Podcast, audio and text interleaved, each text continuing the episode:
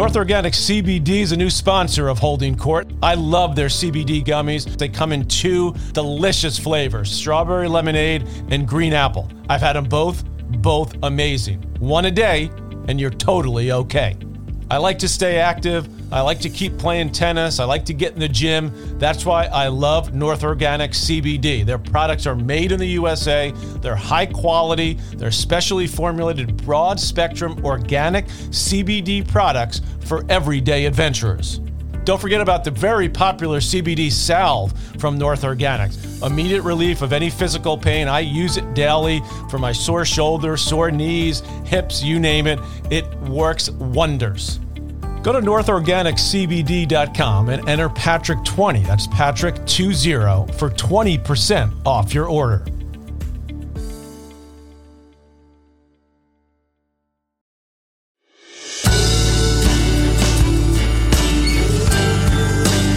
Hi, everybody.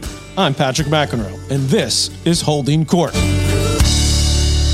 Hello. It is Patrick McEnroe, and I am Holding Court, everyone. My last podcast from SW19. Of course, those of you who follow the championships, Wimbledon, know that as the postal code for Wimbledon. So wrapping things up on a Sunday evening here from London, having just gotten back an hour or so ago from the men's championship final, won, of course, by Novak Djokovic in four. I mean, scintillating might be a little too strong of a word, but I mean, it was outstanding tennis. It lacked a certain drama in each set, other than the final set, which went to a tie break. And even that was one-sided from the beginning of the tie break. But I mean, it was great tennis. It was spectacular tennis. In fact, it lacked tension at the end of each set. You had obviously the third set when it was 4-all, when Kyrgios dropped his serve, having been up 40-love, lost his head for a minute. Although that's something he does all the time, you know, talk to his box, talk to the umpire, and oftentimes it doesn't affect him. But this time it did. Or maybe you just say it. He would have lost it anyway from 40-love. I mean, that's the thing about Kyrgios that you never really know, because somehow a lot of the time he's able to play through all of his chatter and all of what seems to be things that would get in the way of a normal player being able to focus and stay consistent. So I'm not just going to say that's totally what cost him, because he was essentially like that for the entire match. I mean, he had some couple games where it was more than normal. A lot of those games he won. I'm not sure he's going to look himself in the mirror and say that cost me the match. I just don't see him doing that. And I'm not. It wasn't entirely clear to me that that's what cost him the match. I mean, what cost him the match was that he was playing Novak Djokovic. Okay. This moment to remind you about Nella by Fitbiomics. Absolutely amazing, this probiotic and what it's been doing for me. I've been taking it now for a couple of months. The gut fitness connection. You need a healthy gut. You want to be healthy. You want to stay fit. Nella is an unbelievable advantage that you need to take. You got to do it. It helps you sleep, helps you work out, helps you feel better. Gut health is, we know, so important to optimal health, athletic performance. You know, my athletic performance, you know, not quite what it used to be at 56, but I give it a shot. I've been hitting the gym here in SW19 in London, enjoying it very much. So check it out. Nella by Fitbiomics. You can go to their website anytime and check it out. They do an unbelievable job. It's www.nella.fitbiomics.com to get your gut health to defy your own limits. And Novak Djokovic is phenomenal, you know, on this surface, especially in the last, you know, four Wimbledons, which he's won. 2020, of course, didn't happen because of the pandemic. But you go back to really the last 5-6 years and how much he's dominated this tournament because of the all-court prowess, the defensive skills, the court being a little bit slower so that you can't serve someone off the court, although Kyrgios certainly was able to do that for periods of the match, and Djokovic himself is able to win a lot more points off his serve on grass because he has such great placement and gets help from the court. But the speed itself of the court is nowhere near as fast as it used to be. I mean, if you had a slight... I actually went out and hit a few at Arangi Park, the practice courts, on Saturday. And it's amazing how if you hit a slice that doesn't have a lot on it, that sort of lands in the middle of the court, it basically completely stops. So it's like slows down. So I mean, if you hit the ball well and you hit it with a lot of good slice, it will stay through the court. But if you don't do that, it will sit up. And back in the days when I was playing, and before that, even the days of Sampras dominating with the serve, I mean, pretty much anything you hit skidded to a certain extent. That's changed to where if you can't generate your own pace, you're not going to get a ton of help from the court. So that's, to me, is part of the reason why Djokovic is so dominant now, and in my opinion, definitely more dominant on this surface more than any other, because his defense is accentuated by the nature of the surface. His serve is improved. His hands and play in the forecourt have gotten so much better. His ability to finish at the net. So you put the whole package together, and he's totally dominant. And would Federer be as dominant on this particular court? Not sure. Would Djokovic be as dominant as when Federer was in his absolute prime, which lasted a while, but, you know, 03 on to 010, 11, when Roger was winning, you know, multiple Wimbledons? The court was, it felt like a little bit quicker. The ball moved a little quicker through the air and through the surface. So Djokovic, again, Kyrgios, I love the way he started. He didn't seem to be awed by the moment at all.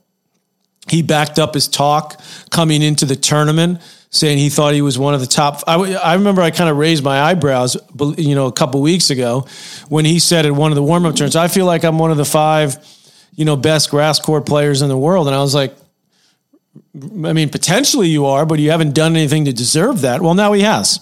Now he's done something. So he backed up his talk. He said he was a favorite against Tsitsipas. He went out and beat him in a cantankerous match from both players. And he made his way to the final. Got a little bit of help, obviously, from Nadal, who pulled out, but acquitted himself extremely well today. And despite the chatter to his box, which was mostly who he spoke to the umpire. I thought what he said to the umpire about, you know, his challenges and the person in the crowd giving him a hard time in between first. I thought he was actually right about his discussions with the umpire. And what would happen? I said this on the air during the match. What would have happened if he'd been out of challenges? There was a couple balls that he didn't challenge that were actually in late in that fourth set. So that's why, to me, they have to go to full-on electronic line calling because there's too many mistakes. And, you know, we've seen over the years, well, there's a human element and, you know, we want the human element in the game. And, of course, Wimbledon has a tradition of the lines people, you know, dressed up perfectly. And, by the way, they get paid a lot of money to wear those outfits. Not the blinds people, the Wimbledon does. So that could be part of it, just FYI. But they could probably sell that somewhere else around the grounds if there were no lines people wearing whatever they're wearing. But I think there's too much at stake, and because now we're used to the electronic line calling at so many tournaments, including other majors, it feels like Kyrgios had a really, really good point.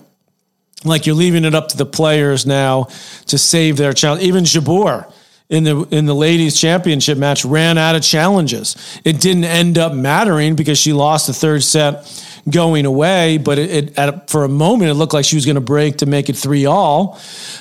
And if that match had gone 4-all, 5-all into a tie break, yes, you get one extra challenge in the tie break, but that could have been really costly. Now you could put it on the player. I get that, that they ran out of challenge and that's their fault. But because it's become the norm in so many tournaments and because the players are used to it and we're used to it, the viewing public, the media, obviously, the television, but the public is used to it. You got the technology, get it right. I mean, I love lines people. I know we want to keep people in the game as much as possible, the professional game. There are lots of opportunities to be lines people and chair umpires in lower level events, whether they're junior events or lower level tour events. So I think the time has come. The majors actually agreed this year for the first time on pretty much anything of major significance in allowing there to be the similar end to the match. You know, this tie break at 6-all to be decided by a 10-point tie break. That's the first time they've all agreed to go to the same final set format. So I commend them on that, and I think it's time to do the same for this. I got the opportunity to interview Novak after the match. Darren Cahill was on standby to do that, but he wasn't able to make it to the match today because he got COVID, so hopefully he'll be okay. I don't think he's very sick at all, but it has been going around. A few other people on our crew got it as well. So I then was called upon to leave the booth and go interview Djokovic, which was a lot of fun and a huge honor to be able to do that. And I thought he gave us a lot, you know, in the interview, talking about, you know, how difficult it's been for him in the last 6 to 9 months. And again, I mean, I've said this many times. I don't agree with his stance on not taking the vaccination. I think it was a mistake. But then again, it's his decision. He's stuck to it, and he's paid the price. I mean, he's paid the price, not to, you know, sitting in jail in, or, you know, something like jail in Australia, being thrown out of the country, not being able to play in so many tournaments, likely not being able to play in New York at the U.S. Open. So it was, I thought it was interesting is the wrong word. I'm thinking of another word. We saw a little bit inside of him. Tell me, you could help me with the word of how it affected him. You know, we heard snippets during the last couple of weeks, but I think we got to see, you know, at a vulnerable moment because he kind of lets his guard down, having won the tournament. I believe that it was a huge relief to him in some ways, that he's been carrying this with him for, you know, months now, that people are against him. And he even said in the interview, you know, I went to Dubai, which was his first tournament after the Australian Open, and people were sort of looking at him and looking at him funny and, you know, not giving him respect, or just, you know, again, not agreeing with his decision, which many people don't. I don't. But he had to live with it. And he's a famous person, and he's a great tennis player. I have a lot of friends of mine that, not a lot, but I have some friends of mine who didn't take the vaccine for a variety of reasons. I don't get it. I mean, I took the vaccine for one reason and one reason only. Well, not one reason only, but to get the world back to normal, meaning to do my part. The government and the health officials asked us to do it. Was I worried personally about getting sick and dying from COVID? I know personally I wasn't. I'm not saying it couldn't happen. Obviously, I've heard of people healthy and, you know, relatively young getting it and getting super sick. Was I worried about my family getting it? I have 3, you know, teenage daughters. No. Did I want them to get it? No. My wife, the same. But we did it because we thought it was the right thing to do. I mean, we're in the middle of a pandemic. So this is what our governments asked us to do, to get the world back to some sense of normalcy, which we're still not entirely at, but we're a hell of a lot closer. And I'm not a health expert, but I would argue that the reason we're a hell of a lot closer is because of the vaccine and because, you know, we've learned about the virus and we've learned who can be effective and affected. And I'm here in England, and I mean, it was like it didn't even exist. I mean, walking into restaurants, walking around town, in the booth, there were no issues from this country. Now, we see it's going up in our country, so that's another story. So we'll see what happens over the course of the next few months. But I said it as a tennis fan to Novak, having listened to what my brother said as I was getting ready to interview Novak, that we as tennis fans would like to see him back, playing at the U.S. Open, playing in the big tournaments. And if people think that's going against, you know, I'm a hypocrite or whatever, I don't worry too much about that. I don't think that's the case at all. I just think that the guy's paid the price. I would wish that everyone had gotten the vaccine that could get it. I think that the people that didn't get it didn't do their part. But here we are. I mean, we're going to hold grudges for the rest of our lives. We got to move on. Most people have gotten it. And in my view, again, not being a health expert, that's primarily the reason that we can all sort of get back to some sense of normalcy, flying around the world, if we're lucky enough to do it, going to the grocery store, going to the movies, kids in school, the whole thing. So I thought we saw a window into Novak there that was revealing. I hope he can play. I think he's going to be exhausted after this, you know, when he's got time to sit back and let the pressure off. I also hope that Rafael Nadal can play after having to pull out before the semis against Kyrgios. That would have been a hell of a match. Kyrgios absolutely had a chance to win that, even if Nadal wasn't 100%, I think for sure he would have won it. If Nadal was at 100%, then it would have been real interesting. I mean, Nadal could still lose, but he could definitely win. So let's hope that he can get that stomach muscle healed and get himself ready to go. So I am going to say goodbye. The sun is just starting to set here in SW19. It's been an amazing couple of weeks here. Thank you all for listening. We will continue with the podcasts in the next week or so, once we get back home, get settled, and start looking ahead to a summer of tennis and start thinking about what the U.S. Open and what the tournaments leading up to those look like.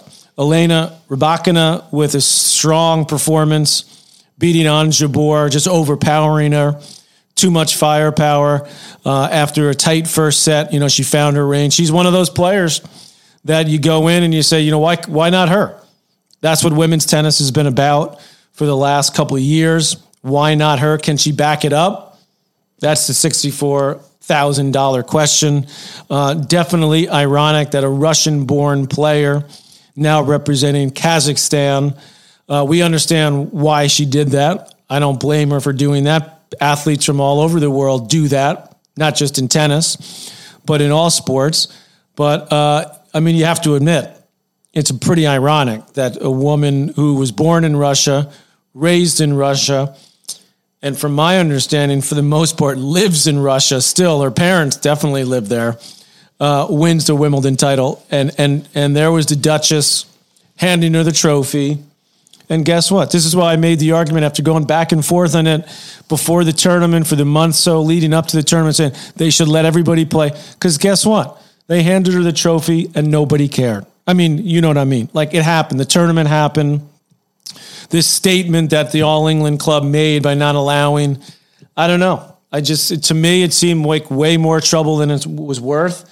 And then as it turned out, you know, the tours took away points. You realize that Novak Djokovic will be ranked number 7 tomorrow, probably as you're listening to this, when you hear this podcast. So the new rankings come out in the middle of the night or Monday morning, early New York time. He'll be ranked 7. I mean, and I actually don't blame the tourists for taking points away, because it's the only card they have to play against Wimbledon or the other majors, because they have so much power that they can basically do whatever they want. Yes, they talk to the tours, and yes, they try to get people to, you know, agree to their decision, but basically they could do whatever they want. And that's what the All England Club did in this situation. And I believe I'm actually proud of the tours for doing it. I think it's thrown everything upside down with the rankings and so on. But I guess the world has thrown things upside down over the course of the last couple of years with the pandemic. You know, tennis survived for a while with no Wimbledon and not a lot of tournaments and no fans. So we've been through, collectively, all of us tennis fans have been through a lot. Djokovic deserved to win the title. Rybakina deserved to win it. She had some great wins along the way. Jabeur, awesome story for women's tennis, for women's sports, for her Arab countries, African continent as well. She'll be around. Serena, hopefully she can come back, play a few tournaments, try to give it one more go at the U.S. Open. You've heard my thoughts, I believe, on that. I hope that happens. And I hope that you will all continue listening to Holding Court here. Holding Court with Patrick McEnroe is powered by Mudhouse Media.